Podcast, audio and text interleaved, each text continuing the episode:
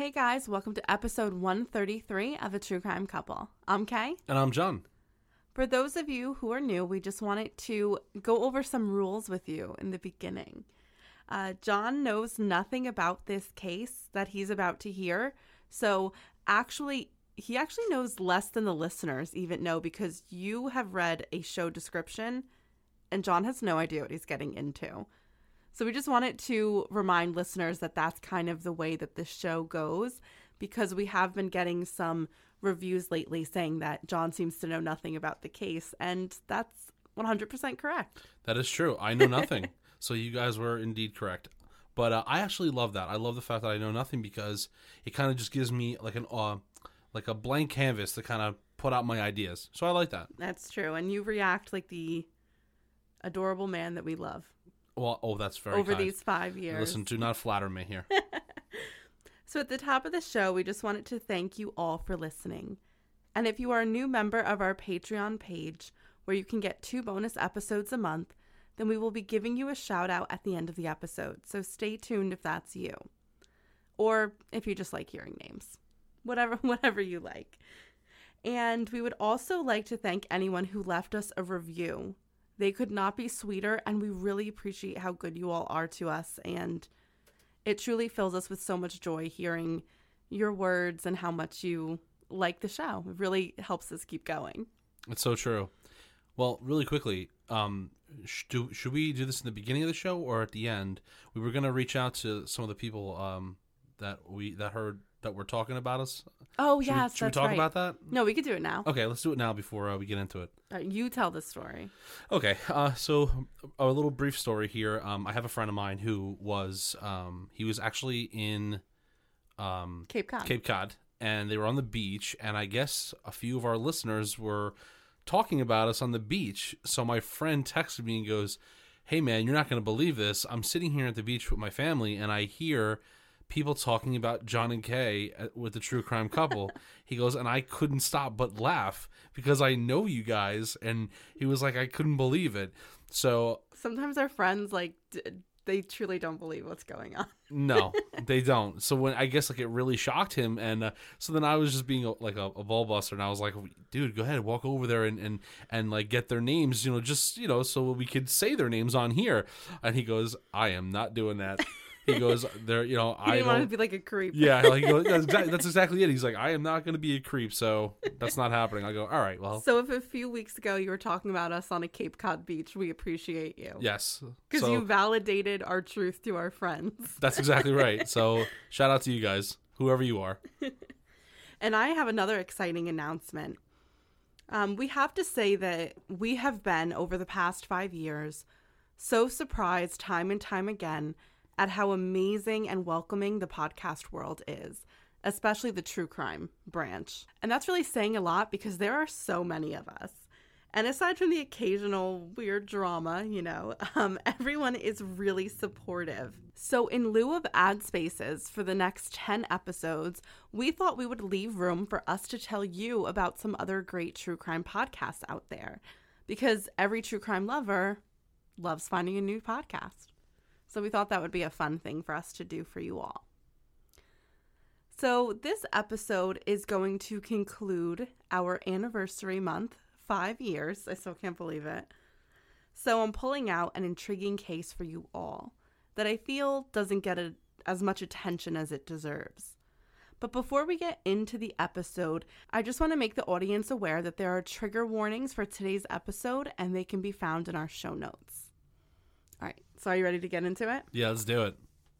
It is not often that people find a calling, something that they were born to do. But that is what happened with the subject of today's episode, Davina Buff Jones. Since she had been a little girl, all she wanted to do was become a police officer. Although she achieved her goal a little bit later than others, she was still proud that she had accomplished her goal despite being in a difficult place in her life. But it would be just like Davina to finish the academy during some hard times, because that was the kind of tenacity the young woman had. And it would be that very tenacity that the people of Bald Head Island, North Carolina, would say got her into trouble on a chilly night in October while she was on patrol. and others claim something else happened entirely.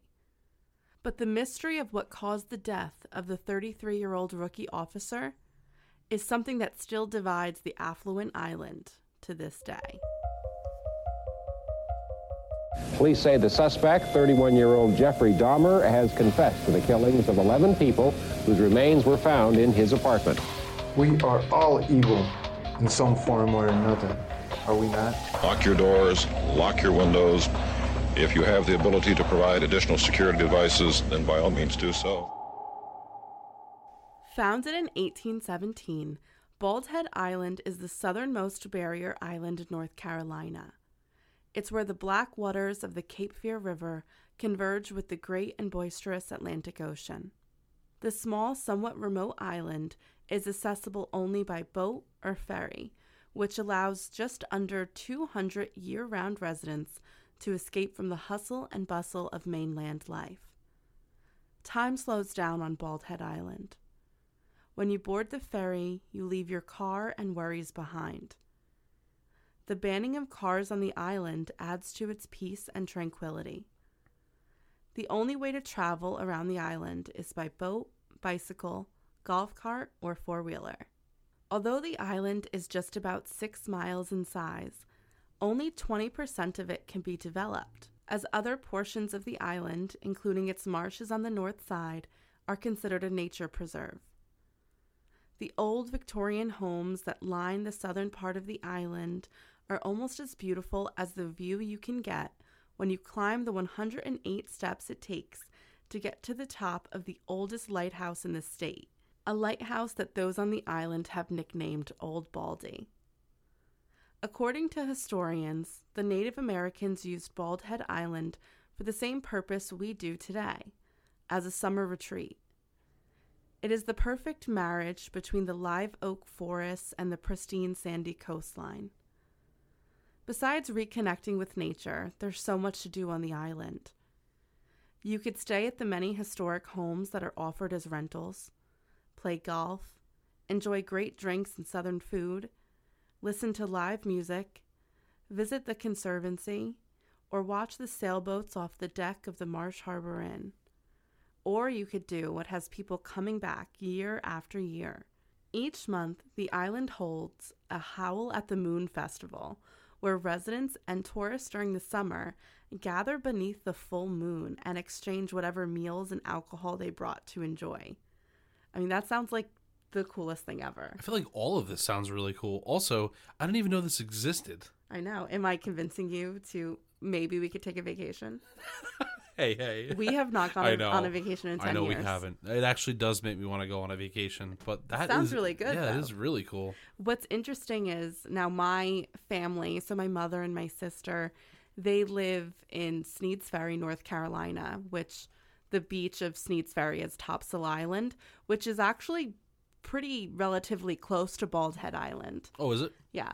So maybe next time we go out there, we could visit. Yeah, that'd be cool. Well, although Bald Head Island may seem like paradise, sometimes pretty things can be dangerous. Bald Head Island is located in an area of the Atlantic Ocean that's known as the Graveyard of the Atlantic. The island specifically has caused over 20 shipwrecks, and those are the only ones we know about. As recent as February of 2022, a shipwreck washed up on the beaches of the island. The wooden planks and the rusted bolts were dated back to the late 19th century. So it seems like they're still kind of discovering shipwrecks that took place. That is so cool. Quick side note, that is like my one of my craziest like passions is like shipwrecks and like like uh you know danger like you know where anywhere there was an issue with ships. I don't know, I like it. I know. Like, I have to convince Titanic. Yeah. Like I have to convince John not to cover like shipwrecks all the time. yeah, I'm sorry. I love He's them. like, "How about this shipwreck? Seems pretty good." and you're always like, "No, I don't want you to do that." like, can you not do that? I know. I I just love them. They're so fascinating. Maybe you'll present an episode on shipwrecks one day. One day, if it involves a murder, I'll try. We'll find one. maybe. So the reason for the wrecks can be attributed to what is known as the frying pan shoals. The shoal or sandbar is caused by the slit from the Cape Fear River building up as it meets the tides of the ocean. It causes the water to suddenly become very shallow. This shoal in particular is 28 miles in length, and it's shaped like a frying pan, which is obviously how it got its name. What makes it more dangerous is the fact that the shoals and others in the area emerge seasonally. They form and transform rapidly, which makes them difficult to navigate. And of course, it's easier now with the boat technology that we have, like including radar and stuff like that.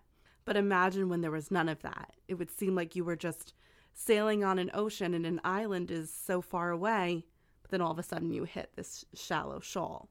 And that's why the waters surrounding the Capes of North Carolina have claimed the lives of many a sailor. But Bald Head Island was also used for its remote location and proximity to the mainland. During the 17th and 18th century, it was a popular hideaway for pirates, including Blackbeard himself. And although time goes on and the game changes slightly, the criminals do not because in the 1980s and 90s, it was rumored that the island was a location of a massive narcotics and weapon smuggling operation to get drugs and guns to the mainland of North Carolina. Something that allowed this to go on was the fact that Bald Head Island was a playground for the rich.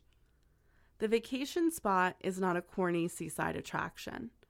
Most of the homes on the island are worth over $1 million. Those that live there do so because they don't want to be bothered. And most that visit don't expect to be bothered when they get there. Because that's what everyone's paying for, isn't it? Freedom to have fun and escape. And we all know there are no rules while you're on vacation. So the police and the higher ups learn to let a lot of things go. And you have to think there's no cars allowed on the island. And it's vacation, so people end up drinking a lot. And sometimes a lot of stupid things happen. But those with privilege often can get away with their bad actions. And the police learned to just kind of let it go because it wasn't worth the hassle and the paperwork, knowing that these people were just going to get off on these things anyway. So they would really let some things fly on the island that wouldn't fly anywhere else. And I'm not necessarily talking about anything outrageous. I'm talking about like open containers, drunken disorderlies, the occasional fight. They learn to kind of pick their battles. But because police action on the island was considered low, it kind of opened this door for a smuggling operation. Yeah, you know, it's interesting too because I'm sure there's other places like this where they get into a situation where you have, let's say, 200 plus people on the island they're there to have a good time. You obviously know that, you know, they don't want to go anywhere else because, you know, it's secluded. No one's going to bother you. But you run into an, an issue because if you charge somebody with something or they get in trouble for something, you might affect the economy of the island. Right. That we're talking about wealthy families that aren't going to come back and might sell their vacation home and then they might convince their friends to sell their vacation home and it's just something the police have to deal with a lot of political things. Right. I could see that totally happening there. And this is how rookie officer Davina Buff Jones landed herself into a bit of hot water on the island in 1999. Davina, or Dee as her friends and family called her, was a stickler for the rules. It had been a dream of hers to be a police officer, and at 33 she had finally received her wish. Her path to becoming an officer in blue had not been a straight line, but nonetheless she was proud of herself, and her parents couldn't have been more happy for her. Davina had grown up in Charlotte, North Carolina, which is just over 200 miles away from island life. She was the middle child of three sisters.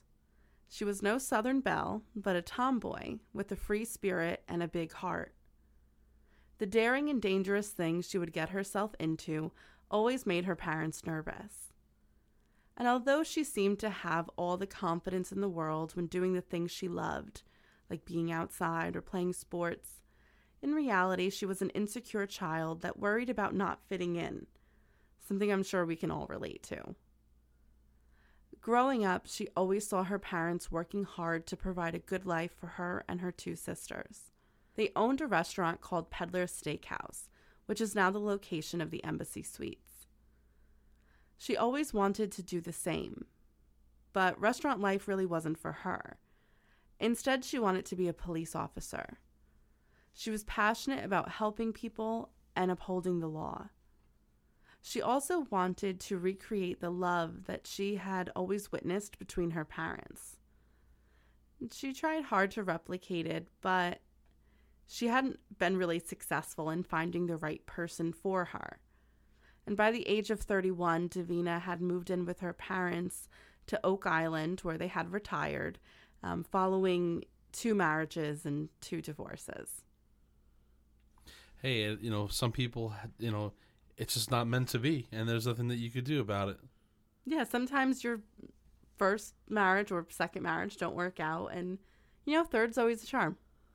Yeah, it is. That's what what they is. say. Yeah, sure. You know, And I think it's better to leave um, a relationship that's not good than stay in it. I don't necessarily think that getting a divorce is, is a failure on the part of any either party.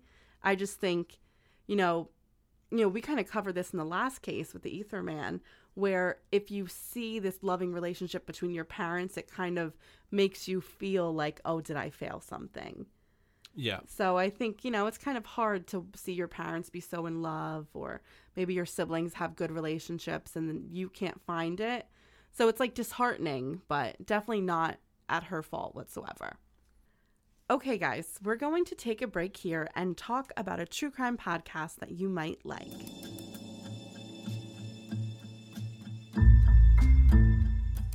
Do you ever wish your friends were as into true crime as you were? We certainly do. Well, Stephanie and Olivia from the popular True Crime Society social media accounts are ready to tap in as your true crime besties to guide you through the latest cases. Take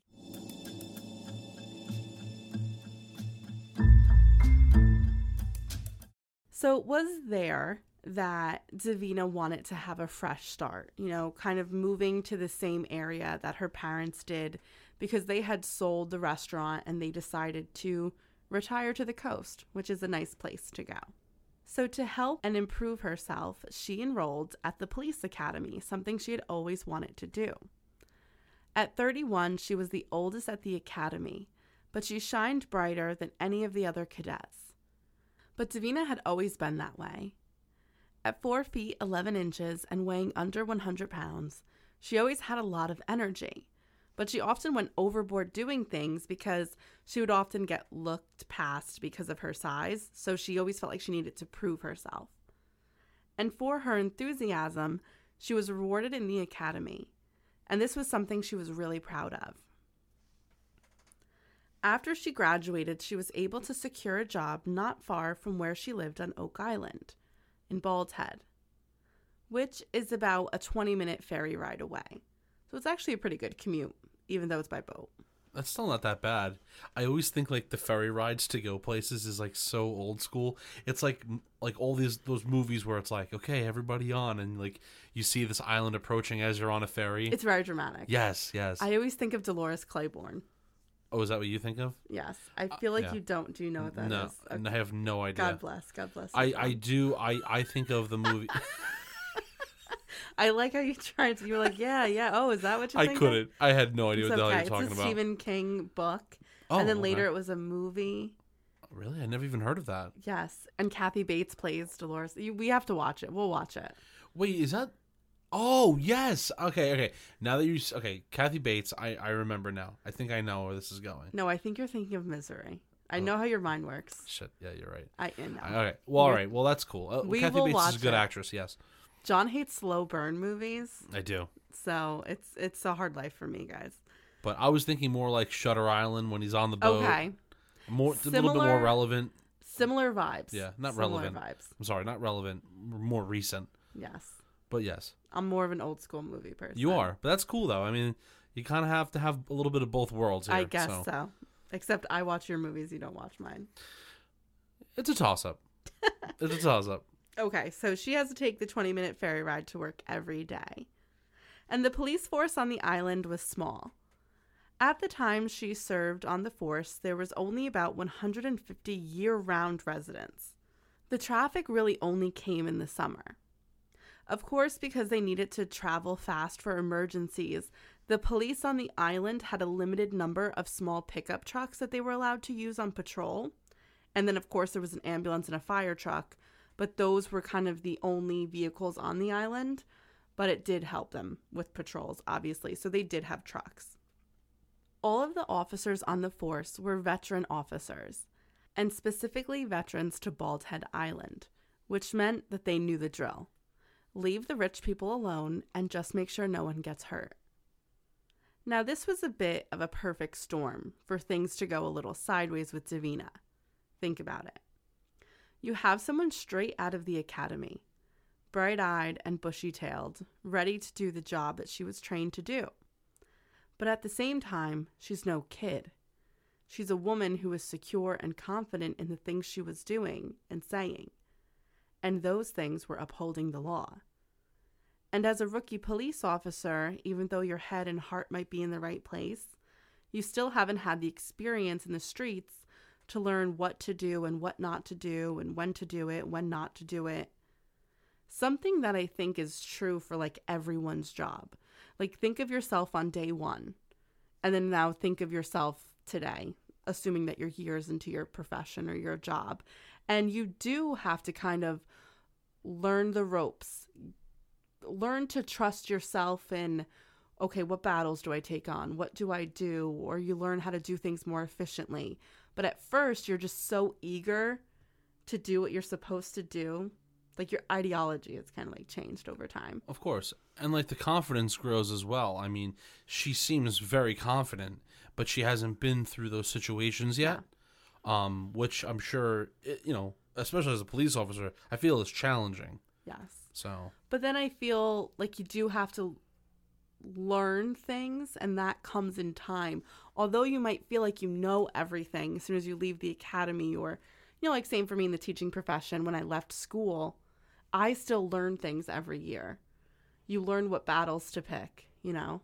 Oh, exactly. I mean, listen, like I said, she has to learn about the island and the people that are on it and how they conduct themselves, you know? And that's not necessarily saying that everything they did on the island was correct, but sometimes as like a police officer, they're you're going to want some people to be in your favor because they're going to help you later. So you might want to ease up on, you know, the fines for the people at the inn because they're going to help call you when people get too rowdy and drunk. Like, you know what I mean? I feel like she hasn't learned the ropes of the island yet, but that was getting her in a bit of hot water the fact that she was trying to really kind of uphold every law, which she should have been doing, but also is getting her in trouble. Your Libra is you know speaking I mean? right now. I know. I'm very back. I'm, but I do agree with you, though.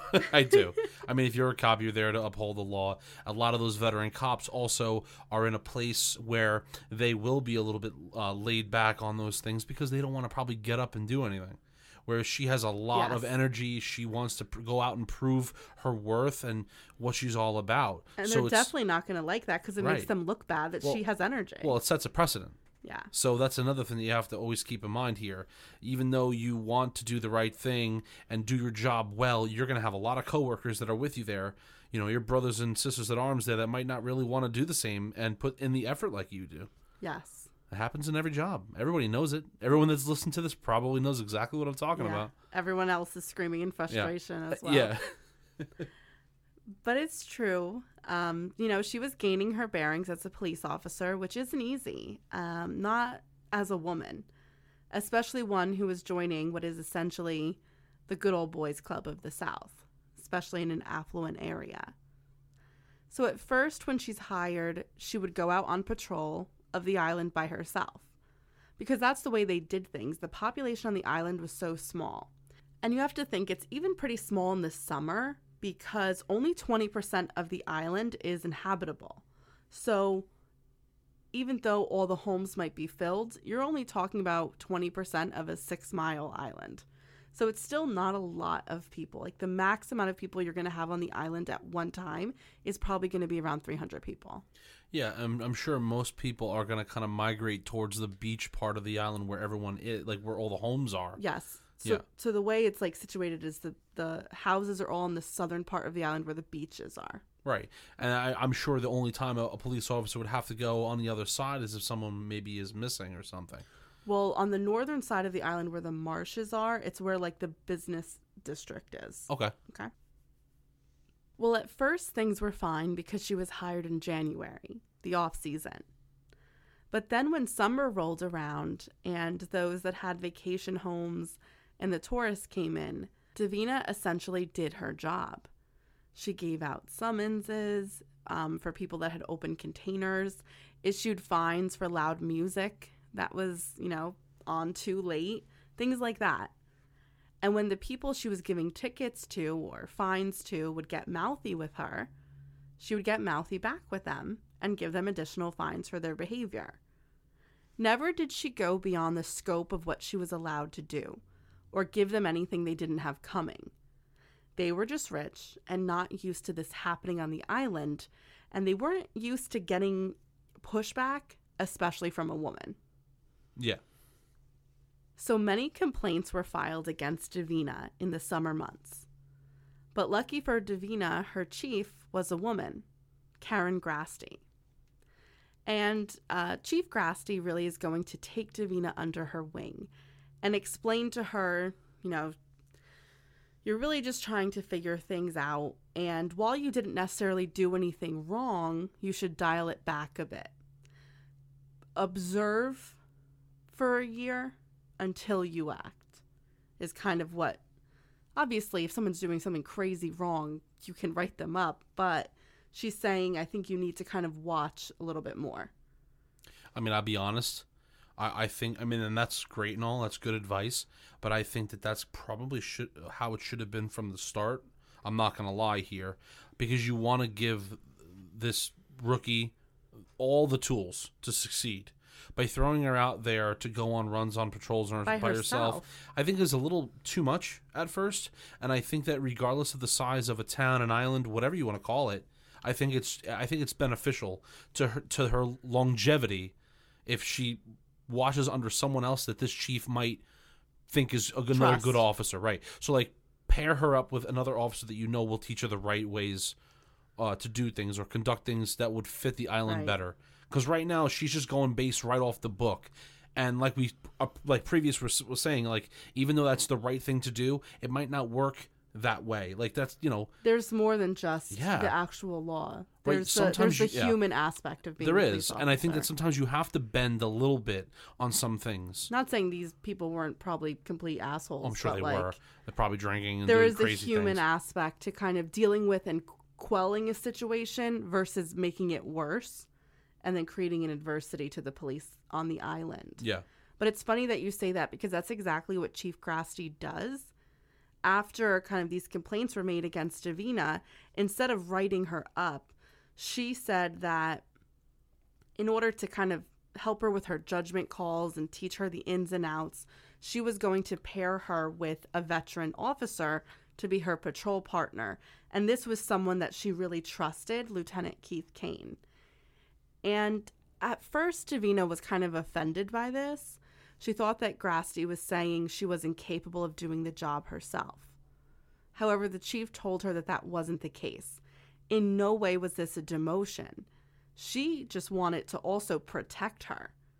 If she had Keith Kane, the man she assigned to her, with her, she would have someone there who was a well respected member of the community that could back up Davina's side of events. Because it's very hard when you have a group of citizens or a group of tourists saying that you did something wrong and then it was just you there. and still at this point, she's kind of like an outsider uh, compa- compared to everybody else on the island. And she's a rookie. Right. So, I mean, you make mistakes. I made so many mistakes my first few years of tea. I still make so many. You know, you make mistakes. It Sure. happens. Yeah, does. So to have someone else in the room is, is helpful and supportive. Davina eventually understood and was grateful to receive help. But to friends and family, she confided that she didn't want to be a glorified security guard. She wanted to be a police officer. And it seemed like that was the direction that this job was headed. So she wasn't happy with her position on Bald Head Island. Well, I don't think they made it easy for her. No. And it seems like it's probably because she's a woman, because she's an outsider. Mm-hmm. I'm sure that all those things had a role to play. But I mean that that is sad because you go into something because you you know you have a passion for it. That's the same thing as if you if you were you know you are a teacher and then that's like someone saying you know what we're gonna you know we're not gonna have you in the classroom anymore where your tool set you know where your Where you're passionate. yeah where your passion did I say tool set It's fine. you know what I mean? Like We that's that's your set of like um you know, traits that make you really well in the classroom. So same with her out in the field. Like you want to be you want to always play into your strengths, not your weaknesses. Yeah, and what you're passionate for is what keeps you on the job. Right. Yeah, the bureaucratic like bullshit with teaching is frustrating, but when I get to be in the classroom, that's when I'm so excited. Yeah, so I mean I I think that for her, Right. So what what she's kind of going through is yes, I understand there's politics involved with being a police officer, bureaucratic things that I am going to have to deal with, but at least I could be helping people and they're even taking that kind of away from her. So that's why she's like, eh, I don't know if this island is right for me. I mean, she's definitely justified. So after speaking with many people, Davina concluded that maybe working on Bald Head Island wasn't for her. She was grateful for the opportunity and all of the people that were helping her, but there was really no room for upward movement because there were about a dozen officers that had seniority above her. So it'd be near impossible for her to, to even rise in rank, especially because of what they thought of her. And you know, this just wasn't how she envisioned herself being a police officer. However, it was the experience that she needed, so she was going to stay on the island, but she did start applying for other jurisdictions um, around September of 1999. Okay, I mean that's good. Like actively looking for other jobs while getting experience, some, some something that you could put on your resume, and, Exactly. and have another like if they ever call the chief, they could the chief could say she was a great officer here. So Right. that's good. That's that's that's a good step. So that leads us to the night of October 22nd, 1999. On that day, Davina had been a bit distracted by things going on in her personal life. She had been dating a detective at the Brunswick County Sheriff's Department, but she had begun to find him to be a bit of a loose cannon and somewhat obsessive. At least that's what she told her sister on the phone. Because of this, they had always had a bit of a tumultuous relationship and they had just broken up. So, of course, the breakup was fresh on her mind. But she kind of had to snap out of it because she was scheduled to work the night shift. So she had to be at work at 6:30 p.m., which meant that she had to catch the 6 p.m. ferry over to the island because it was about a 20-minute ferry ride. She met her partner Keith Kane while waiting for the ferry. Because they were partners now and worked the same shift, they often took the ferry over together because they were leaving from the same location. And of course, the ferry left at the top of every hour. So while the two were on the ferry, Davina noticed three men who were consuming open containers of alcohol.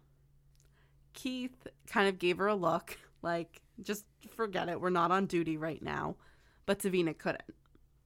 So she walked up to the men and forced them to dump the, out the alcohol they had.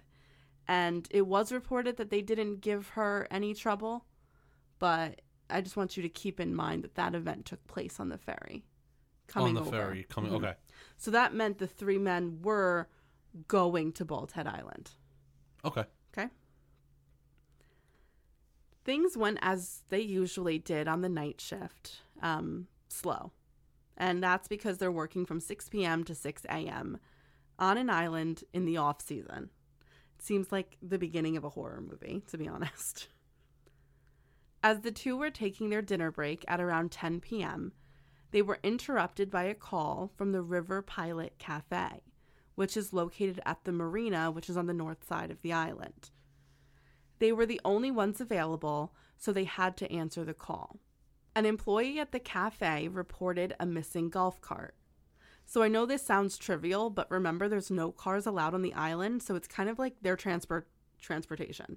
Yeah, and tech, you know, technically, someone could have taken it, got in it, and stole it. and this was part of the business of the River Pilot Cafe.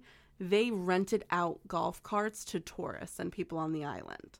Okay. So one of them was missing from the the spots that they had it. And it wasn't like the place was bustling with tourists. We're talking about the end of October at night. Who stole this golf cart and for what purpose? Because as of right now, the only people on the island were f- the full year residents. So most of the full year residents have their own transportation means. So it's strange that this golf cart went missing. Davina and Keith spoke privately to each other um, while they were at the cafe because they felt like, okay, we think we know what happened here. Earlier in their shift, when they did a sweep of the island, which is usually what they did probably about three or four times during their 12 hour shift, they had seen that in the parking lot close to the lighthouse, there was a parked golf cart that didn't seem to belong to anyone. So they put two and two together and they figured that the missing golf cart from the cafe was most likely the one they had seen at the lighthouse parking lot. So they told the people at the cafe that they were going to check the registration of the cart by the lighthouse and then they would report back. They thanked them and said, you know, it's not a crazy emergency and we're closing up soon, so we might not be here. Okay. Well, at least they're putting two to two, uh, two and two together here. I know, So got some somebody- detectives yeah, maybe. that, that's must be happening. So they went to check on the cart and they recorded the registration and went back to the cafe, which at that point was closed. So they just went back to the station. They left the information for the officers that would be there the following morning to follow up with the cafe to determine if that was their cart by the lighthouse. But this is something that I find interesting because I looked up the distance between the cafe and the lighthouse, and it's not far at all. So, one, it's weird that someone would steal a golf cart and drop it off at the lighthouse because the cafe and the lighthouse are walking distance from each other. So, you really wouldn't need to steal a golf cart to go that distance. So, I find that a little bit strange. Yeah, that is a little strange. And then, um, but you know, then I was thinking it's late October, so maybe it's cold, or maybe the person that stole the golf cart was unfamiliar with the island and didn't know how close the lighthouse was to the where they were at the cafe. I mean, I guess that's a possibility. It could Yeah. be. And secondly, it's very close again. So it must have taken tops 15 minutes for the two officers to go check the registration. So the cafe, I find that to be weird. Like you call this car, you call in a missing golf cart. They they go, "We think we know where it is. We'll just go check the registration." You can't stay open an extra few minutes just to like figure it out. I mean, that is weird. Like you would think that the owner would be like, you know, um, all Let my staff, a few yeah, all my staff is going to be leaving. I, I'll I'll stay around if you need me. Just knock on a back door or, or something. Like I'll be in the back or something. Let me know what's going on with my cart Right. because it is my property. Meaning, you know, why would you just lock Right. up and leave to go home? Your golf cart, your missing property is It's still out on the out loose there. somewhere. Yeah, weird. I think that's a little bit weird. So those are the questions I have regarding the golf cart. Listen, I know that everyone is different on island time, especially in the off season, so maybe they figured it's really not a big deal. But I find the fact that the cart was stolen odd because full year residents have all transportation and it wasn't that far away. So I just that's a little strange to me. So I just you can put a little question flag there. Yeah, we'll put a question. I'm helping you No, today. good. We'll put one out. We'll definitely put one. That is weird. So when they returned to the station, Keith finished his dinner and Davina was checking on something on the computer. Or at least that's how she referred to it to Keith. She said, I'm just going to go check something on the computer. And it couldn't be determined what she had searched for on the computer. But at around 11 p.m., she told Keith that she was going to be going out for a ride. She was going to do a patrol by herself in the pickup truck. Now, Keith knew this is kind of how Davina was, and her family's going to say the same thing. She's kind of independent. She likes to do things her own way and by herself. But he found it to be a bit odd because for months now they had been partnered together and they always kind of did patrols together. So he thought this was odd, but he was finishing his dinner and he was kind of just like, okay, it's weird, but I'm not going to stop her because that would be more problems than me trying to say, no, I'm coming. You know, she seemed like she wanted to kind of be alone. Yeah. Well, you know, it probably maybe it had something to do with, you know, the fact that she is dealing with this guy in this relationship and needed some time to just kind of cuz you got to think she just got into an argument or whatever, had to get ready for the night shift, got on the ferry, now she's there working. And it's kind of like one thing right after the other. So, you know, maybe she just wanted some time to be alone, but I do think that that's not a good call uh, for two reasons. One being you're on you're on your own. You were told kind of not to be by your chief, and that's why Keith is with her to begin with. Right. And secondly, it's just unsafe because you have no idea. Just because there's no like activity of any kind of violent crimes on the island doesn't mean something can't go down. And now you're by yourself. So that to me is a little bizarre. You're putting yourself in harm's way and you're going against the law, which she seems not against the law, against the rules that she was The given. wishes of the chief. And that's odd because she's a rule follower. right. So that's that's also a weird question that I have. I think that's really interesting. I feel like you hit on two really good points as to why it's strange that she did go off on her own. But what you said about the breakup is also true. Because as soon as she hops in the truck, the first thing she did was head straight for the payphone in the marina. And this was one of those big red payphone booths like you see in like London. It was operating and it was a very touristy thing to do to have pictures taken while you're in it. But Davina wanted to call her ex-boyfriend. Okay. So see, that's what she was gonna all right. Makes sense now a little. Yep.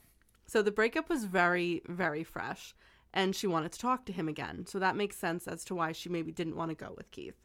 Because maybe even after this phone call, she could be crying. Breakups are rough. And records do indicate that she made this call to her ex boyfriend, Scott, the detective, at 11:19 p.m. But before we get any further into what happened on the night of October 22nd, we're going to take a break and talk about our first sponsor of this show.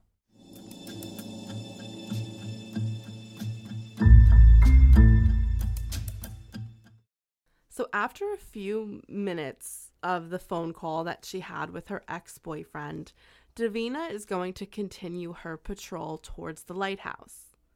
Now, just for your knowledge, again, the lighthouse is on the northern part of the island, and that's where the businesses and the restaurants were as well. The housing is mostly on the southern part of the island, and they're kind of like rowed around the beaches, like most beach towns are.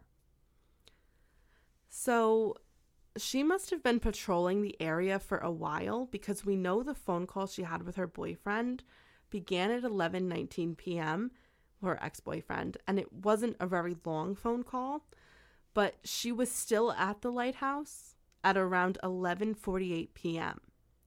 and we know that because that is when she made a radio call into dispatch this would be the last time her voice would be heard so what I'm going to do now is I'm going to play a recording for you I know the audio may be a little off because they are recordings that we found and have had to piece together.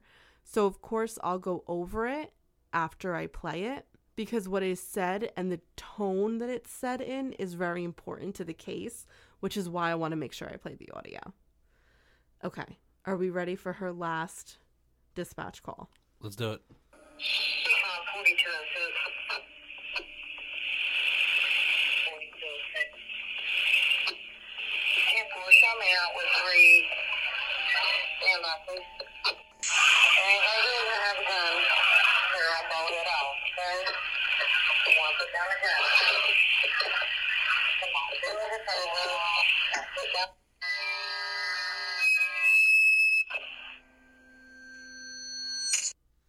Okay. So I know that um that might be a little hard to hear.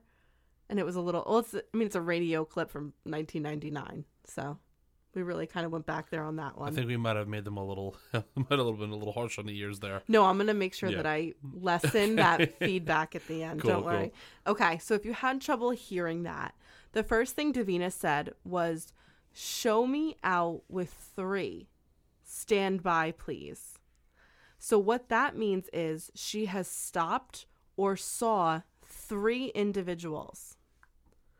Now, dispatch is about to respond when Davina actually comes back on the line, and it seems as if she is addressing them, but also pressing her radio at the same time.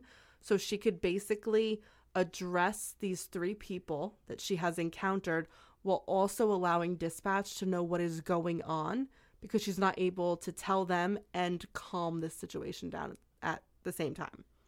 So she comes back on the line and she could be heard saying, There ain't no reason to have a gun here on Bald Head Island, okay? And this must mean she's nervous because there are no guns allowed on Bald Head Island. So why would someone have one? And that must mean they're either pointing it at her or they have it out because she can see that they have one. Right, of course. Then she said, You want to put the gun down. Come on, do us a favor and put it down. And then there was a very loud, ear splitting, I promise I'll lessen it for them, kind of feedback, and Davina's line goes dead. After this, dispatch is going to try desperately to kind of get a hold of her again and to see if she was all right, you know, to kind of get her back on the line and get an update on the situation. Now, of course, the whole time, Lieutenant Keith Kane is back at the station listening to everything unfold over his radio. So now he's frantic because he knows she's out there on her own and he can't help her. Right, which is not good at all. no. So then Kane gets on the radio and you can hear the concern in his voice and he asks dispatch did she say where she's at and the woman at dispatch says negative. She was not able to get a location. Kane then gets into another vehicle and begins to search around the island to try and find out where she could be. He was also nervous because he didn't know what he would be walking into. I mean she said she's encountered three people with a gun or maybe guns. I mean, yeah, now that's see, this is why like I think that her going off was so bad because she didn't have any backup. Right. And now he has no idea. What, nobody knows whether it's dispatch or himself. They don't know what they're getting themselves into.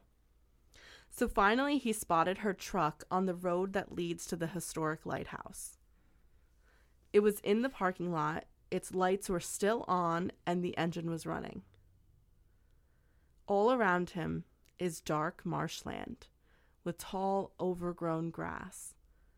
And most likely, she's in there. Oh, I would not like that.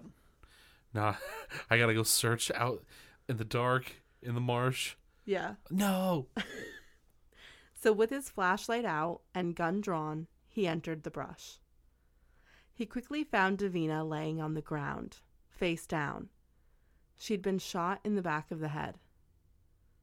He immediately radioed in that he had an officer down and that he needed help. He needed rescue. And although Keith Kane called for rescue, he knew that there was no hope in saving his partner. He could find no pulse or detect any breathing. He called dispatch a second time and asked for more backup to arrive at the scene. He then picked up the gun that was lying next to Davina. He at first placed it between the two vehicles, his truck and hers. He then later moved it to the floorboard of his car. So now he's already picked up this weapon twice. Not good. Okay. No. This is a mismanagement of a crime scene now. Yes. He has removed the gun from where it was initially found. So we do not have pictures or a clear representation of where the gun was in relation to her body. And now he's handled it twice. Why he did this um, is kind of still a mystery, but it totally goes against crime scene protocol, which is surprising for a lieutenant. Yeah, I, th- this is a. But maybe he's a. Emo- he, I mean, I couldn't imagine how emotional this is. I understand that, but I think that you have to understand it's not like they're civilians. Like, hey, that's coming like I know what you're saying. That's coming from a place of being a civilian. They know because they're trained highly in what to do in very stressful situations like that. Right. I'm sure he knows better to not move that gun and to not move anything on the crime scene until pictures and other like uh, crime scene tech can get there. He knows better than that. No, I agree with you. I do. So the first person to arrive at the scene was the fire chief. And shortly after him, two EMTs are going to arrive at the scene as well with an ambulance. The fire chief immediately declared the scene a hot zone because he believed there was an active shooter on the island. Now, this is a big deal on an island that doesn't allow guns. So the scene was treated as such, and he and Lieutenant Kane are going to crouch down behind their vehicles, as well as the EMTs are going to crouch down on the other side of the ambulance until the scene is deemed safe. So they were waiting for backup to arrive. Eventually, the Brunswick County Sheriff's Department arrives at the scene, including the sheriff himself, and they made an odd call. Because they thought there was an active shooter, they did not want Davina's body to get further shot at. So they ordered her body to be moved. So this is coming from the directive of the sheriff. The sheriff. Now, is this is this the sheriff's department that's off the island? The, yeah, the, so the Brunswick County Sheriff's Department, Bald Head Island is in Brunswick County. Okay, County. so it falls within that jurisdiction. Correct. But now, why why isn't the chief of police on Bald Head Island trying? like is this is she trying to say what are you doing, or is she just outranked as far as what is being done there? well, we'll get to that. okay, Don't worry. because that's very bizarre. the the sheriff arrives first before the chief of Bald Head Island, Karen Grasty. So we th- okay. I'm gonna I'm gonna put a I'm gonna put a red flag on this because this is outrageous. We have one cop that are that is moving items within a crime scene. You know she's already dead already. She has to be. Um, the sheriff department pulls out with a bunch of people, right? um yes, Okay. several sheriffs and the actual sheriff. So okay, so now we have a hot zone here. There could be people with guns in the area. Why wouldn't you just dispatch the men throughout where you are to kind of do like a like a like a grid search to make sure there's no present threat? At this point, there's doing they're doing no searches. That's crazy. What they've done is they've kind of created this semicircle surrounding the area of the crime scene, and they're kind of behind their vehicles waiting for an active shooter. I'm gonna I'm gonna just say something. This is what it sounds like to me. Okay, it goes back to the beginning of the show. You said to me that there were whispers of illegal activity within the island. Correct. I have this feeling that we are dealing with something that is. Well, I think we're dealing with corruption at its finest, and I and I really believe that something weird's going here, on here, because the mishandle the mishandle uh, uh, of a crime scene. It just seems like messing up a crime scene is being done intentionally.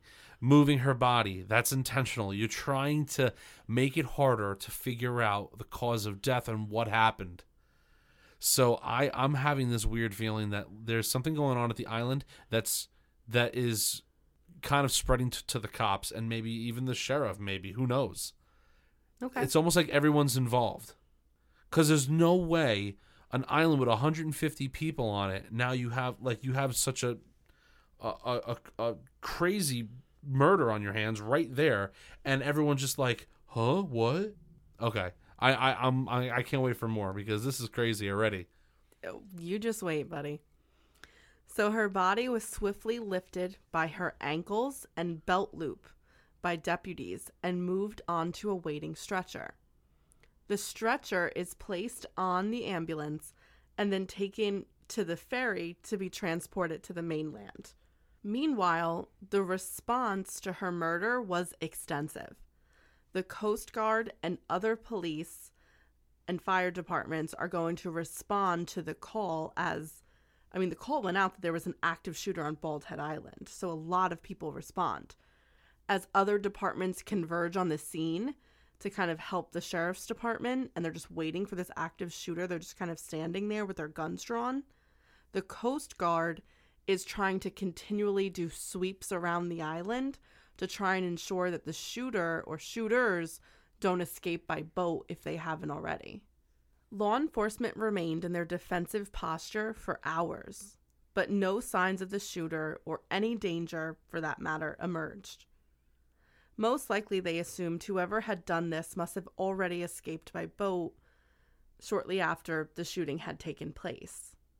But let's go back in time a bit to where the sheriff made the call that Davina's body should have been moved.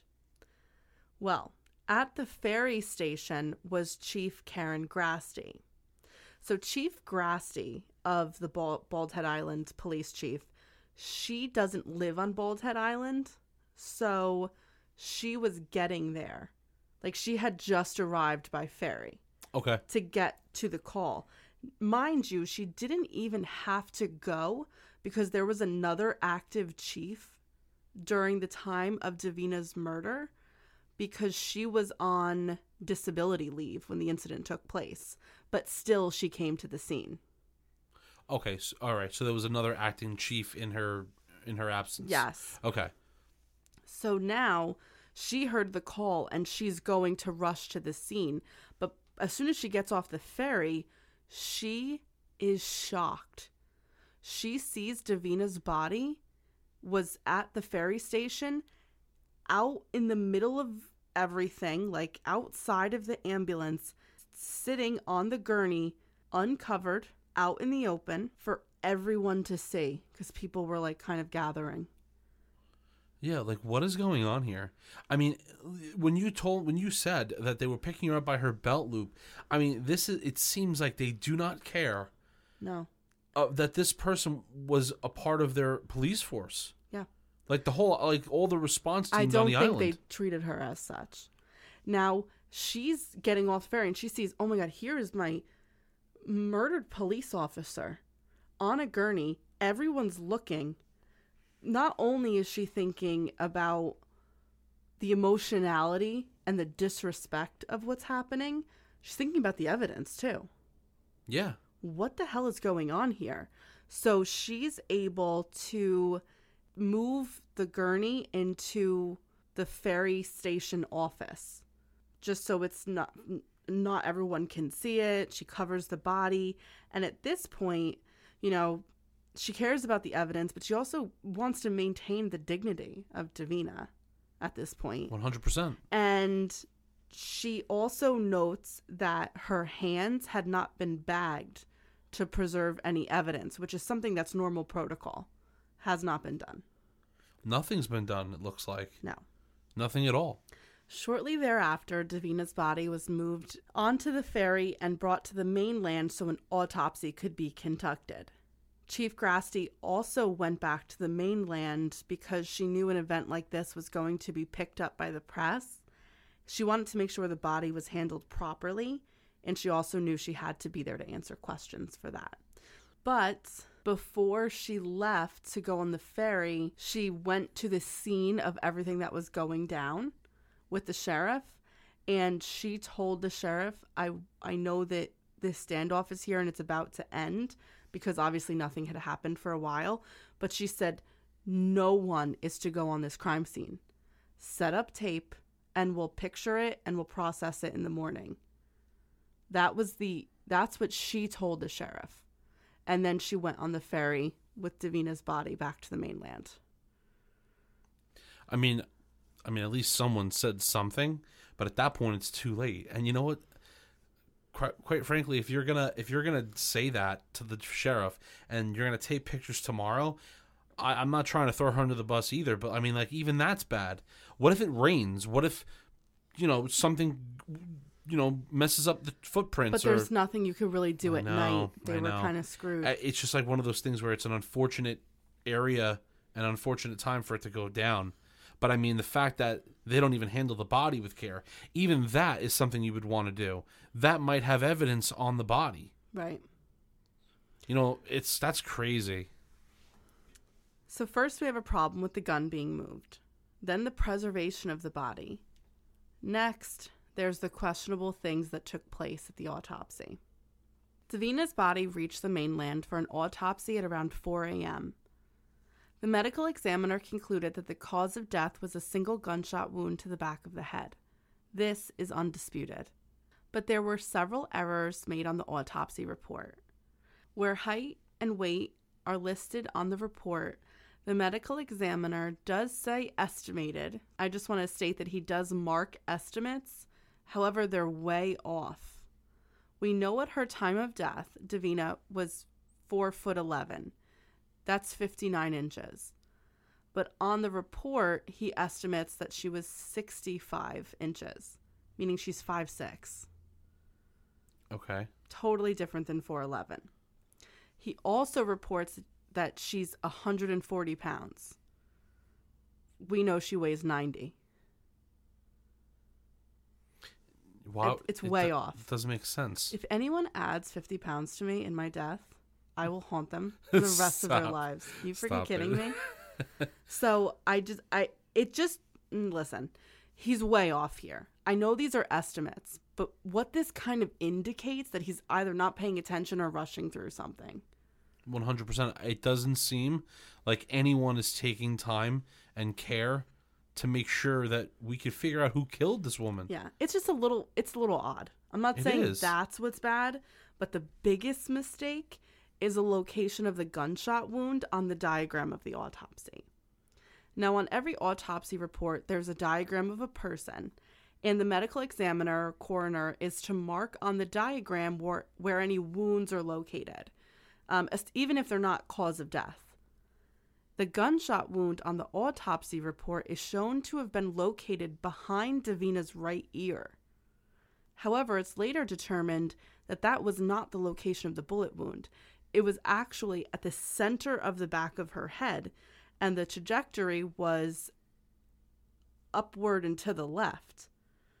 So there's a big difference in something being behind someone's ear and then the center of the back of their head. Um yeah, one being whether or not that's suicide or Murder. that somebody right, or somebody put the gun to the back of her head.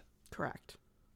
About an hour after the autopsy is performed, law enforcement officers go to the home of Davina's parents and inform them that their daughter had been murdered. They immediately called the other two children to let them know that their sister was dead. And although the family had so many questions, law enforcement continued to tell them that there was not a lot they could say because there was an active investigation going on as to what had happened the night prior. The detectives did ask Davina's parents if they would accompany them to her apartment to help them detect if anything was amiss there, and they agreed. Her apartment looked just as it always did to her parents. Um, they said, you know, you know what I was thinking? This must have been so hard because they had literally just found out hours prior that their daughter was murdered. She passed away. And now they're going through her apartment, and I can imagine the realization hitting them as they're seeing her personal belongings and realizing, like, I'm never going to see her again. Yeah, I think it's hard that for must any have been really sad. yeah, hard for any family, any person to deal with. So, according to Davina's parents, they looked, things looked normal. You know, it looked as if she was rushing to get out of the house because she had work. There was no signs of a struggle or anything out of the ordinary. And when the detectives interviewed her sisters to learn more about Davina, one of them confessed that maybe there was someone who wanted to hurt her.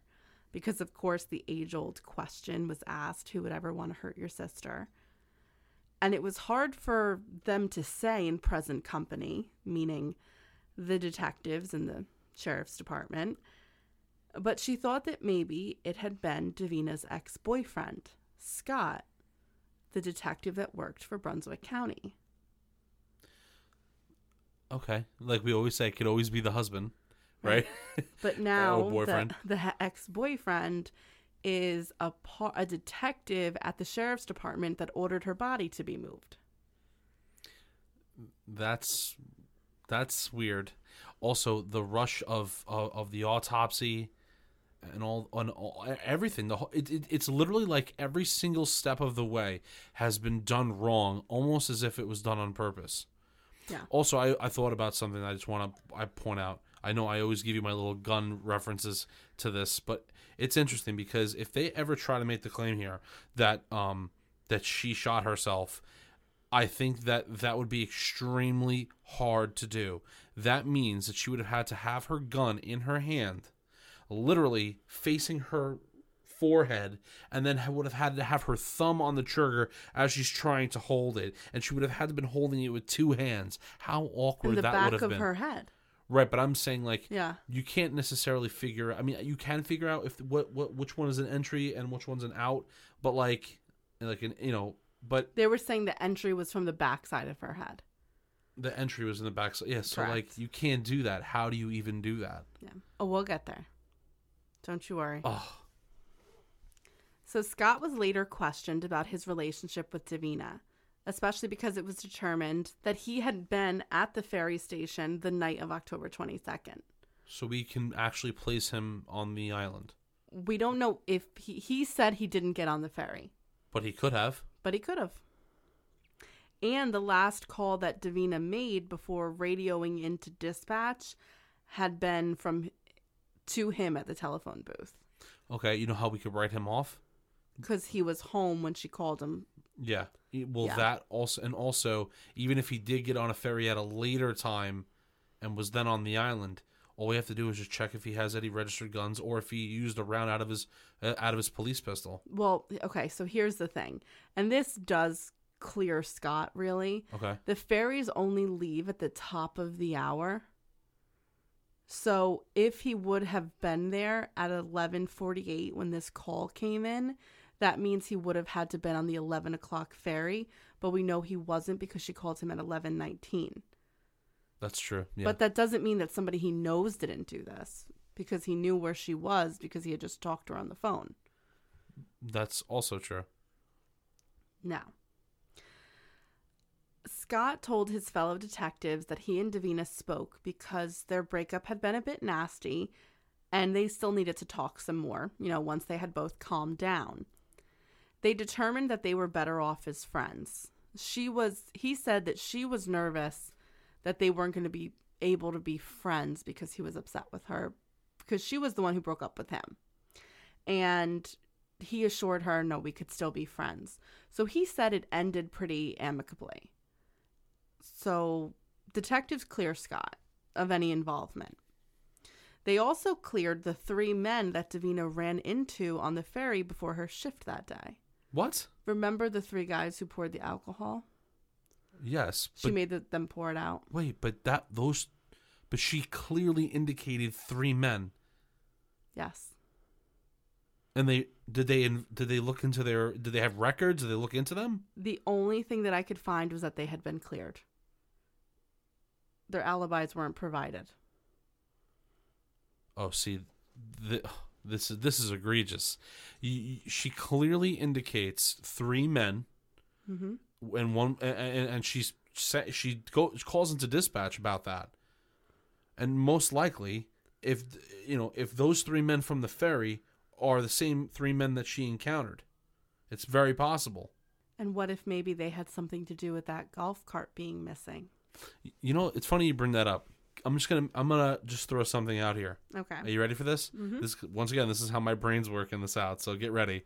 Yeah, Everybody I'm- buckle up. so let's go. Let I know this is like kind of like a rumor at this point, but let's just go along with it being true. Let's say there are drugs and and guns and weapons coming into this island. There's a few things that we have to consider here. We have we ha- uh, we have rich people that come to this island. This is what I want to know. I know it's off season, but I would like to know was there any parties going on during the time in October? Was there anything going on where you know, maybe some rich people were having a party. Is it possible that they these people took the golf cart and got it close to like the lighthouse, picked up a shipment of like drugs and weapons of some sort, used the golf cart to get to the uh, get to the shore They were close to pick it up, took what they needed, like a drug run pretty much, and brought it in to maybe where they were having a party or someone who wanted Wait it. Wait a second. You know what I just looked up? What? You know that their Howl at the Moon festival that takes place? Yeah. October 24th. And her she was murdered the night of October 22nd, so they were preparing for this Howl at the Moon festival. Okay, so let's. All right, hold on. now. Oh my I'm god, just- that's crazy. yeah. So let's just keep going with my theory here. So let- now these three men are brought to the island. They're probably told by somebody, "Go to the island. You're you're gonna pick up a shipment. Just use the cart, bring it into wherever." So now what happens now is she's at she's at the dock at the phone booth. Those kids just picked up a shipment of drugs. At some point or another, she re- she meets them hmm. they realize, oh my god, we got we got hella drugs on us, and we got and we have weapons on us. Now what? They shoot her. Now you're probably thinking, well, could she take her gun out? Sure, but she's a rookie officer, probably doesn't want to shoot anybody, and there's three men. Well, it sounds like her her radio call got interrupted. Right? How do you how do we know that all three men were in front of her? What if one was behind her? Yeah. Okay, so I think that this we're getting to something. I think, and I'm trying to put this together.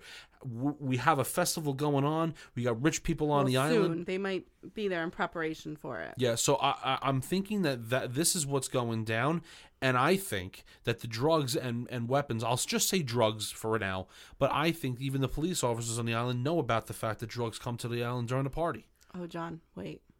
I know it. I feel it. I'm still going. They definitely know that this is taking place, and they probably are are a little weirded out by the fact that she's trying to crack down on things around the island because right. they know what like they they know now that she knows what's really going on and that is why there's such a mis a poor mismanagement of her body because you know it, she They wanna get be- rid of this. right because she could be the thing that cracks this whole thing wide open Well, wait a second. okay Keep the anger up because something crazy happens. okay and sorry guys but that was the picture of my head uh, That's a of good- everything that we've no, gotten it's good. I mean, yeah that's the normal progression of uh, Yeah. people's thought process in this case. So, while Davina's apartment is being searched and her sisters are being interviewed, another massive blunder occurs in this case. okay On the morning of October 23rd, not even 12 hours after the incident had initially taken place, Chief Karen Grasty returned to the crime scene to check on the progress being made. When she returned, she couldn't find one, what do you mean she couldn't find one a crime scene. All of the crime scene tape had been taken down, and any evidence that had been there was gone.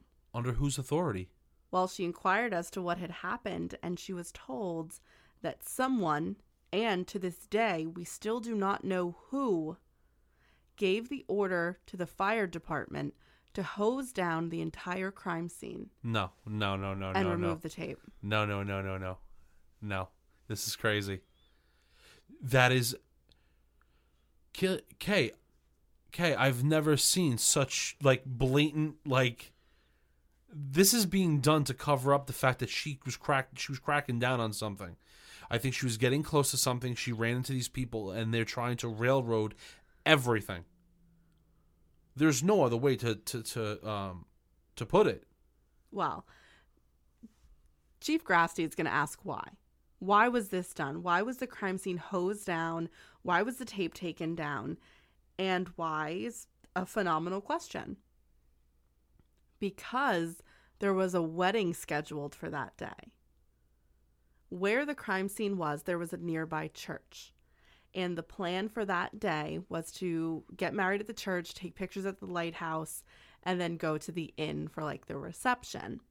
And the the wedding was being held by one of the most well-known, wealthiest and influential families on the island. Okay, so this is what we're gonna do. If I was, a, you want to know what I would do if I was the chief there? Let me just. Can, can I tell you? Well, I will tell you that she's no longer the chief, but go ahead. I, you know what? I could see that already. I could have saw that coming. This is what I'm gonna do. Okay, I am going to let that wedding play out. I am going to let them know that after all festivities are over, I am going to question every single person that attended this wedding.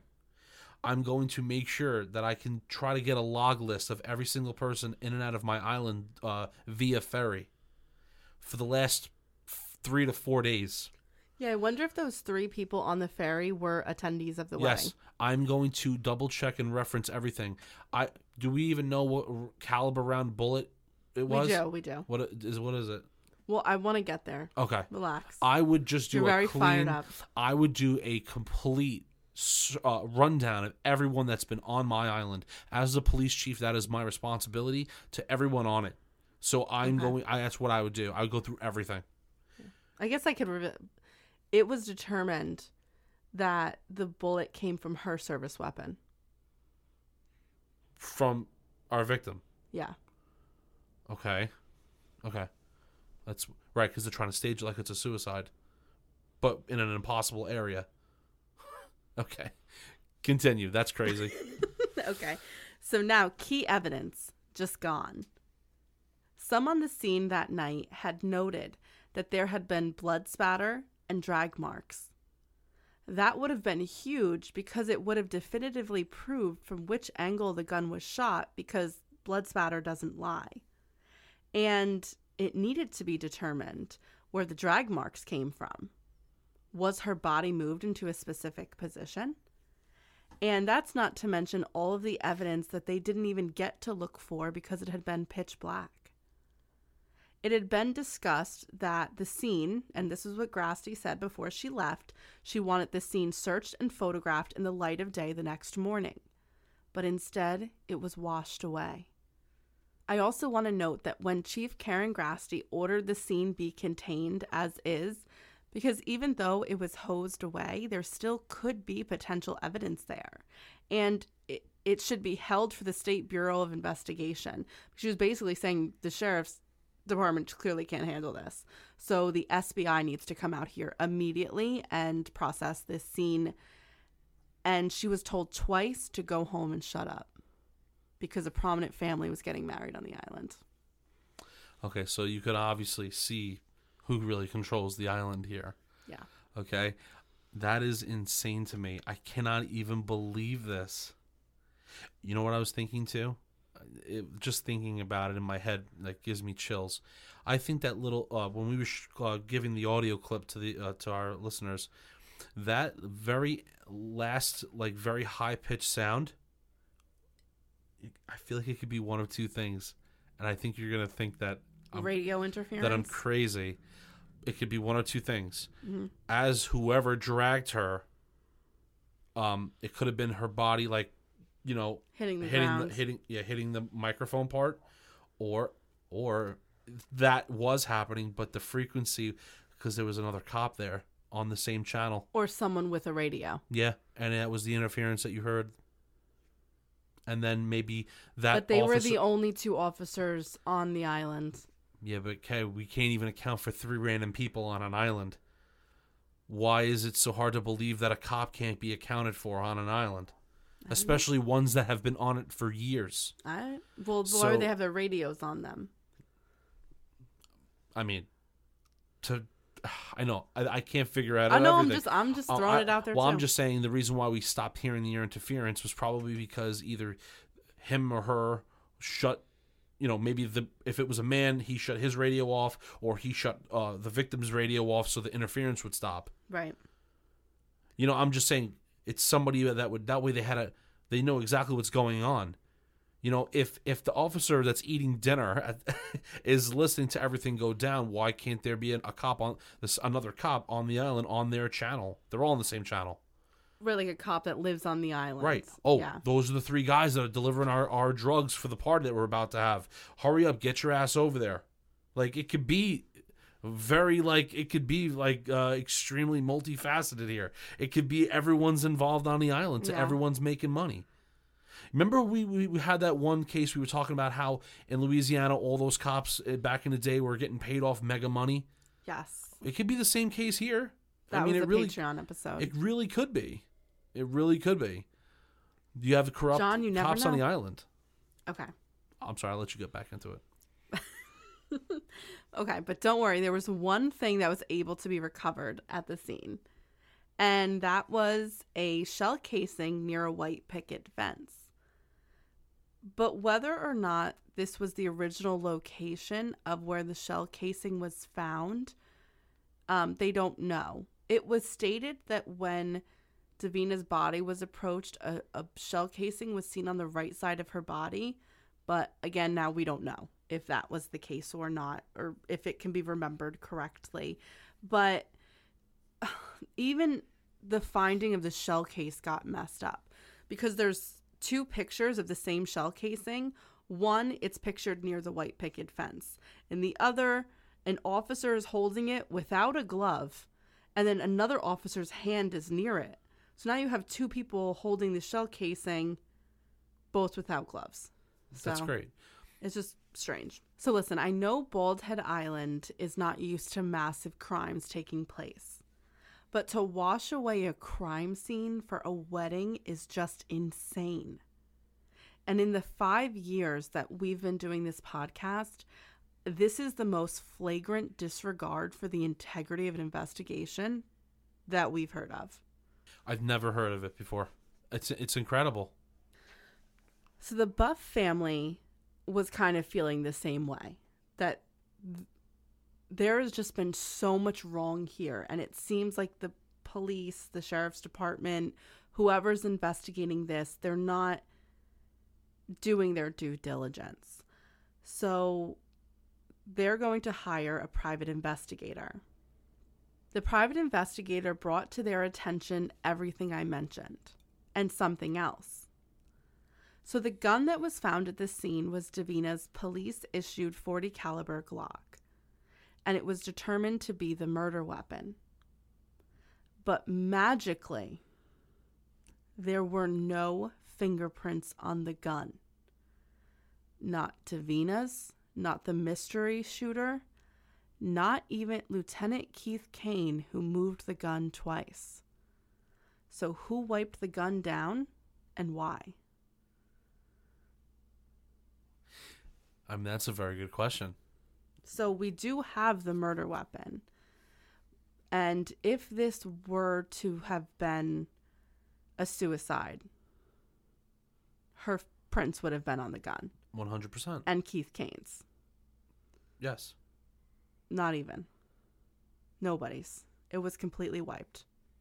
Now, another thing the private investigator was able to find out was that one of the two EMT responders that arrived at the scene just after the fire chief remember, these are the men that left her body uncovered for everyone to see was someone who Davina had a big problem with.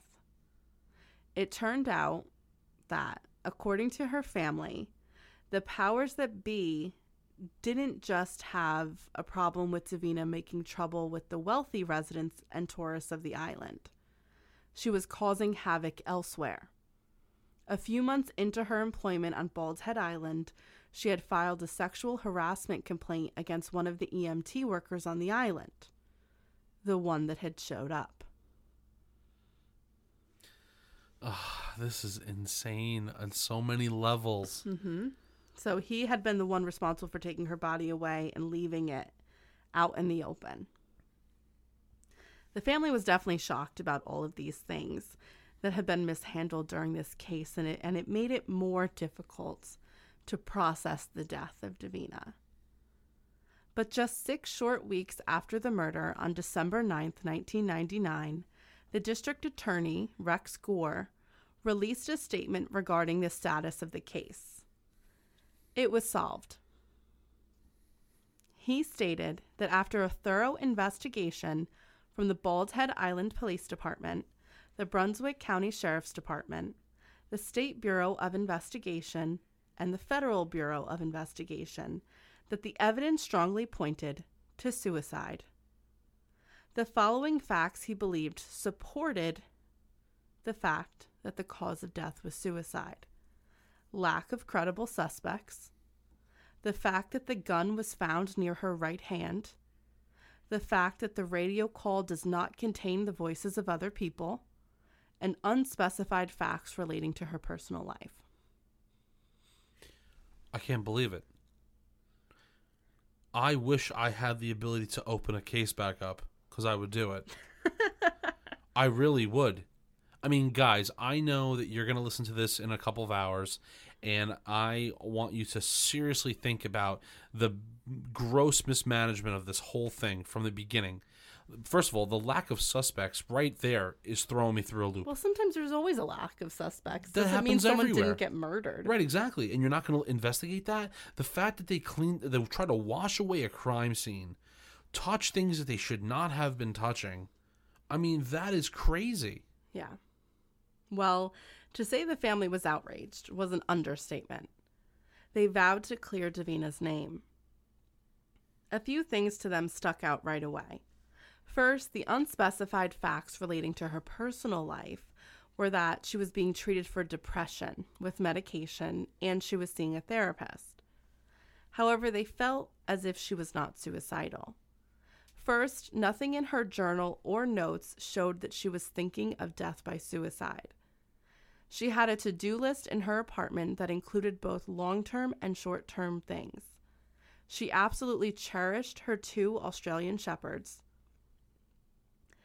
And also, why would she lay down in a specific position to shoot herself? And even if she did do that, how could the gun have gotten so far away from her hand? Because the gun wasn't found in her hand or next to her hand. It was found a few feet away from her. At least that's what Lieutenant Keith Kane states. And why wouldn't her prints be on the gun? The prints need to be on her gun in order for her to kill herself. The family was worried that something was amiss here. The things that went wrong in this case and at the crime scene went too wrong. Like maybe things were being covered up. Had Davina stumbled upon something that she shouldn't have? Did she run across a narcotics trade taking place? Or maybe a weapons trade? Or was this a cover up because she was causing problems for the department and would in the future too? Both seemed possible, especially when you take the washing of the crime scene and the wiping of prints from the gun into account, let alone every other mismanagement that took place. What the district attorney thought was his strongest piece of evidence corroborating his version of events was a report from the regional medical examiner from Jacksonville, North Carolina, who was better qualified than the man who had initially performed the cursory autopsy that took place. In his report, he claimed that the initial doctor did a quick examination. However, he tracked the bullet trajectory as slightly upward and to the left, with the contact wound being at the back of the right head, something he concluded being highly indicative of suicide. Yeah, no. Uh, I, no, no, no, no. But the family's claims that it could be a cover up were further confirmed when the investigator found that Davina had been speaking with someone in Vice. And she told him that she believed there was drugs and money being exchanged in the county, especially at the lighthouse. That night, the night she was murdered, they were supposed to meet up at the lighthouse but the officer from Vice was not able to show up. And this, of course, is the age before cell phones, so he wasn't able to tell her. So, did somebody know she was supposed to meet up with him there? This also explains why she didn't go out on patrol with Keith Kane. That's right. Because she was meeting the guy from Vice there. Somebody knew she was supposed to be meeting up with this guy from Vice. They were waiting by the lighthouse, which is why the golf cart went to the lighthouse. They were waiting for her to get there alone and they killed her. Yeah. Uh, that's crazy. Actually, Yes. Or had she just randomly stumbled upon drug or weapons traffickers? Could this have been someone in law enforcement or a governmental position? Or was someone just waiting there and she had been ordered to have been killed because she was causing trouble just all over the place? I think her causing trouble all over the place.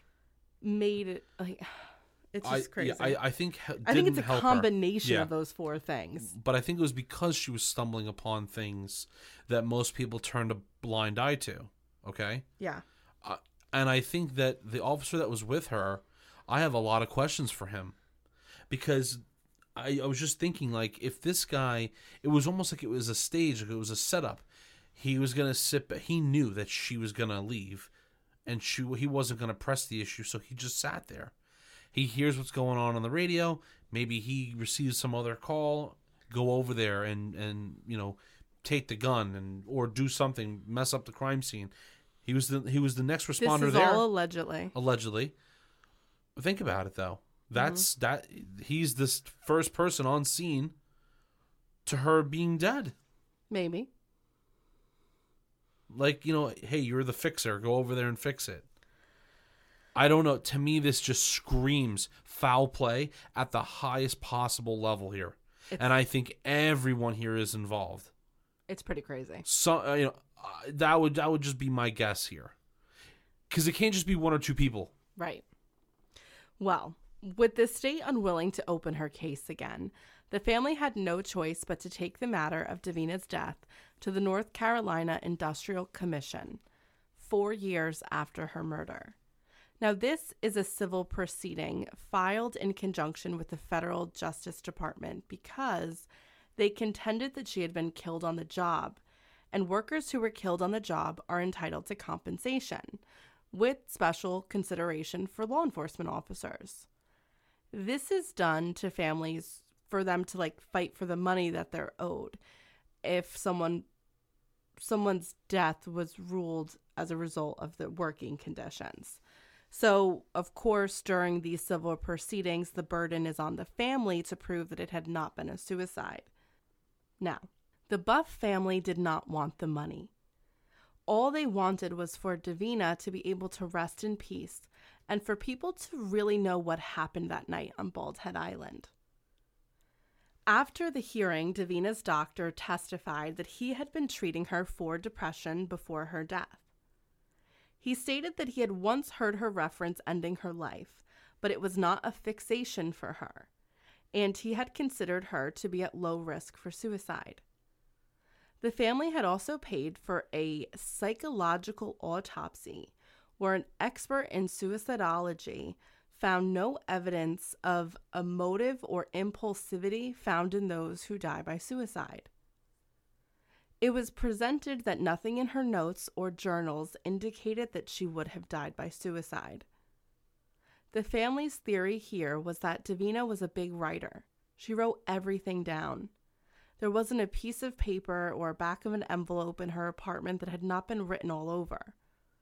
She was going to die by suicide, she would have left a note. But instead, she was making plans with people. She was um, making long term and short term goals for herself. She had just built um, this cool walk up for her dogs to go into the apartment. Like, it, this wasn't signs of someone who was looking to end their life. The massive blunders were also presented. The police had committed many of them during the investigation the gun handling, the wiping of the prints, the body removal, the fact the body was left in the open, no evidence was collected from the body or the crime scene. The crime scene was rinsed away before it could be pictured or processed. The mistakes on the first autopsy. It seemed endless. Those present at the scene that night testified that they had seen blood spatter and drag marks and a bloody handprint on the back of the truck that Davina had been driving. This could have just been Keith's handprint while he was putting the gun between the two trucks, but guess what? We'll never know because it was washed away. I, ca- I cannot believe this. So, next, they brought up the reprimands that Davina had received as an officer at Bald Head Island and the ongoing sexual harassment suit that she had. Then there was the meeting with the vice officer that never happened, and the suspicious circumstances of the missing golf cart being found at the location that she was later murdered at. But the hardest and most important thing to contest would be the ruling from the regional medical examiner that said suicide was highly likely. They had to prove that it was not. Experts were called by the family's attorney that cited studies that indicated that shots to the back of the head in suicides are very rare in general, and they most likely indicate homicides. They then tried at the hearing um, to recreate what had taken place.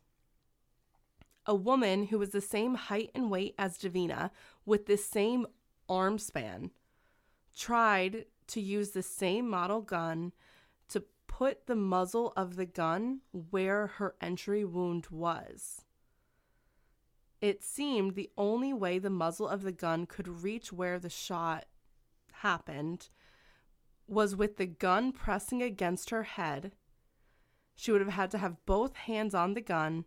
She would have had to be holding it over her head with the gun upside down. Now, the only problem with this scenario was that the medical examiner said the bullet had an upward and slightly left trajectory. So, that is not how she could have done it. She would have had to have the gun only in her right hand and reached all the way around, which was physically impossible. Then they tried it again with her laying on the ground. Now, even if she would have been able to get the shot off that way while she was laying on the ground, which was very, very, very difficult, near impossible, how did the gun land feet away from her hands after? Well, that's the problem. We don't know because there's only one cop that we know that was there moving things around. Mm-hmm. And this was also tried the same scenarios with women that were smaller, um, like shorter, and then women that were taller than her, and it was still difficult. I don't know. On July 19th, 2004, the North Carolina Industrial Commission ruled that the family proved with sufficient evidence that her manner of death was not a suicide, but rather a homicide. Okay, so now, I mean, that's great as far as acknowledgement, but like, wouldn't that be enough to reopen her case? Well, hold on. Okay. They also criticized responders for handling the crime scene and the evidence the way they did. So, this was kind of a big slap in the face for the police department on Bald Head Island, the sheriff's department, and the State Bureau of Investigation. So it was kind of like, ooh, this the the governmental bodies were not happy with each other in this case here. Davina Buff Jones was declared an officer that was killed in the line of duty. Her estate received $50,000 and an additional $12,500 in attorney's fees. Then the federal government stepped in.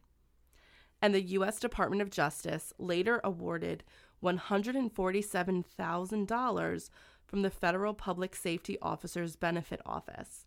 So that means that not only did the North Carolina Industrial Commission rule this way, so did the federal. Okay.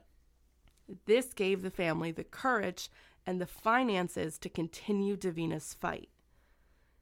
She was murdered, and they wanted whoever did it to be prosecuted. At this time, the talk on the island was going crazy. Some people thought she died by suicide because of her failed relationships and that she wanted to spare her family the hardships of knowing that she had died that way.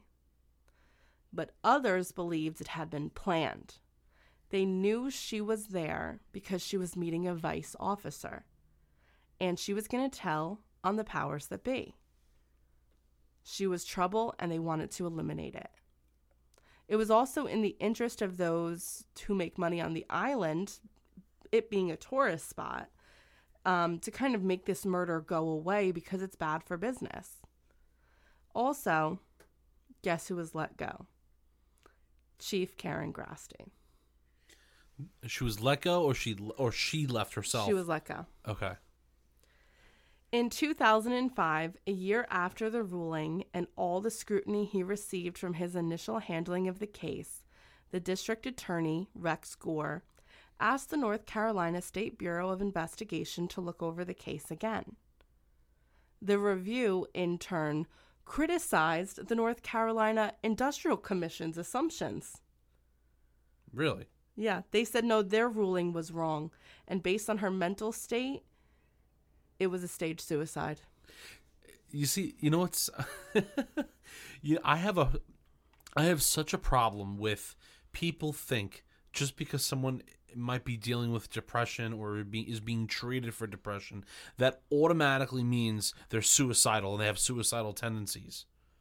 Like hmm. that's not fair to No. anyone that might be dealing with depression or you know or is or you know whatever that's not cool because you're saying to me now that just because of that fact alone that she was going to a doctor for it that she killed herself I think it was a convenient thing. of course it is with. but i also think it, it also shows the time you know it shows times and how things were looked at too it's 1999 Yeah. doesn't seem a long ago there but was a we've, stigma. we've grown there was a stigma Yeah. surrounding mental. we've illness. definitely grown towards mental uh to understand and be more compassionate with mental illness you know Well, Rex Gore isn't going to be the district attorney forever. okay And five years later, in 2010, new district attorney Jon David took over and pledged to the family that he would look over the case again. As the Buff family had not ever stopped trying to prove that their daughter was murdered and try to find the person or persons who had done it. David pulled together a panel of five former FBI agents with years of experience in various specializations. They had no loyalties or biases, so they were the best for the case. They went back over the entire case. They revisited the details um, that were played out in the civil court hearing with the Industrial Commission. They looked over their findings. But of course, and this was the most important thing, they couldn't reconstruct the crime scene because it had not been properly documented. It had literally been washed away. So their investigation ended because they couldn't recreate the crime scene. So they said this is unresolved. We can't tell you whether this was suicide or homicide because we don't have the crime scene. We don't have fingerprints. The gun was wiped. How are we can't figure anything out? I, I can't and I think in that. reality, because of the proper, because of the improper handling of all of the evidence in the scene, it is impossible to determine what took place. But just two years later, this case would take a very interesting turn. In August of 2012, former District Attorney Rex Gore, who had been adamant about declaring Davina's death a suicide, was indicated on felony conspiracy charges.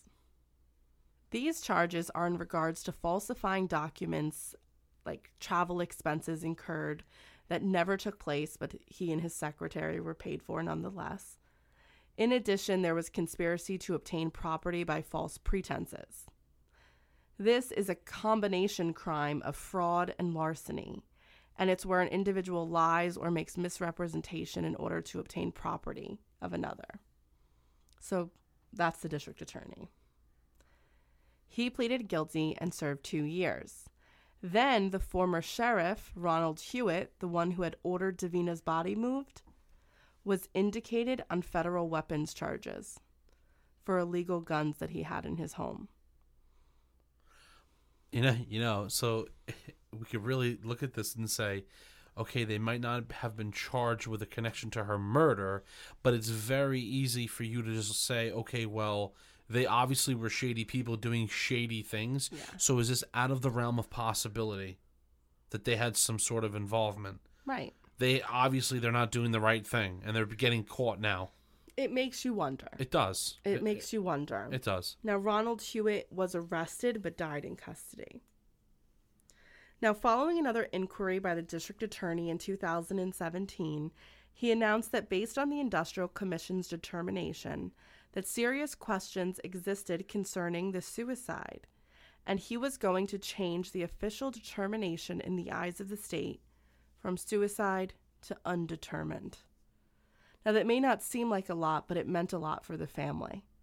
Her death was now not officially ruled a suicide, but undetermined. And based on what happened to the crime scene and the evidence, that's the most they were going to get. Unless they had a confession, that was pretty much all they were going to have. The family won that concession, which was of some comfort, especially because Davina's mother, Harriet, got to know that the manner of her daughter's death was changed. And that was able to happen before her death in 2020. Now, unfortunately, there's no marker where Davina Buff Jones died. And we will never truly know what happened that night. That secret is held by that old lighthouse, who must count it as just another tragic death that he has watched as the island claimed another life on that cold October night. It was a very good case. I liked it a lot. So we just won't ever know. It's just sad because, you know, you have it looks like everyone on the island that had a responsibility to the people on it failed. They failed amongst themselves. You know, they failed amongst their fellow officers. They failed. They they failed. ev- Like they failed everyone there. And if it was truly, even if the cops didn't do anything to her, they could have investigated the people on the island during the time of her death. There, you had a wedding there. You had people that you couldn't even that were not even on the like normally not on the island. You people say, "Oh, no suspects." You have suspects. You have the people on the ferry that were coming in. You have people that were coming in to visit for this wedding. These are all things that you have to investigate. Now, we, they didn't really bring that up much. They didn't mention that, but I think that if you press that hard enough and you put the time and effort into it to figure out who was there and to speak to them at the moment, the day or two later, while it was there fresh in everyone's mind, that could have been a key right there. Did someone, did anyone see anything? Like, what's going on? You know, I agree with you. I think it was a one track thought process after they couldn't find the shooters. I'll tell you what, even if you cannot recreate a crime scene, because I mean that is the goal to try to do that. But even if you can't, you can investigate the people that were there. You might find a clue there somehow, or as to why someone would want to kill her. Right. There's got to be something. And I would also want to talk to this vice agent because it can't just be so simple as, "Oh, we were meeting." Yeah. there I had think- to have been talks bef- before the eventual the, the eventual meeting that made the officer from Vice or detective from Vice come and talk to her. What did she tell this officer Well, from I think Vice? she wanted to meet them in person and not reveal things over the phone, technically. But I, but Yeah. you're right. There's a lot of questions in this case, and I'm just shocked this isn't covered more. Than it I didn't even know that this island even existed. So thank you for this. This was great, and I love myself mystery. This is phenomenal, even though it's very upsetting. It's uh, it's a good case. Uh, but I'm sorry. I'm it's sorry a very those fam- intriguing case, and I do feel Yeah. terrible for her family. I do too. because you have this young rookie officer who's just so eager to do the right thing, and I don't know, it's really sad. Yeah, no, I But feel it is terrible. the biggest mismanagement of a crime scene I've ever seen. Never heard of anything like that in my life. No. And I'll be the first one to admit sometimes I do talk a little shit about, you know, cops and their mishandlement of uh, you know of, of evidence and stuff. But this is oh my god, This is the worst I've this seen. is the worst I've ever heard Yes. in my life. All right. Well, before we end this episode, we do want to thank our new supporters on Patreon. So, Cerise Rico, thank you so much for joining Patreon. Katie upped her pledge. Leslie Cernasek upped her pledge. Jaden Mary, Michelle Geignerd, Samantha Trent Howen, Kathy Fox, Amy Powers, Brent Eldridge, Lindy, Nicole Strength, Melissa Waldron, Jenna Trudel moved to a year long subscription, Justine Belangner, Alyssa Longfellow, Hester House, Amy Pratt, Ashley Phoenix, Carla Schmidt, Kim Coran, Schlu, Rosalind Brown, Donna Pfeiffer, Andrea Rose, Renee Youngblood, Shanna Marchio went to a year membership. Thank you so much.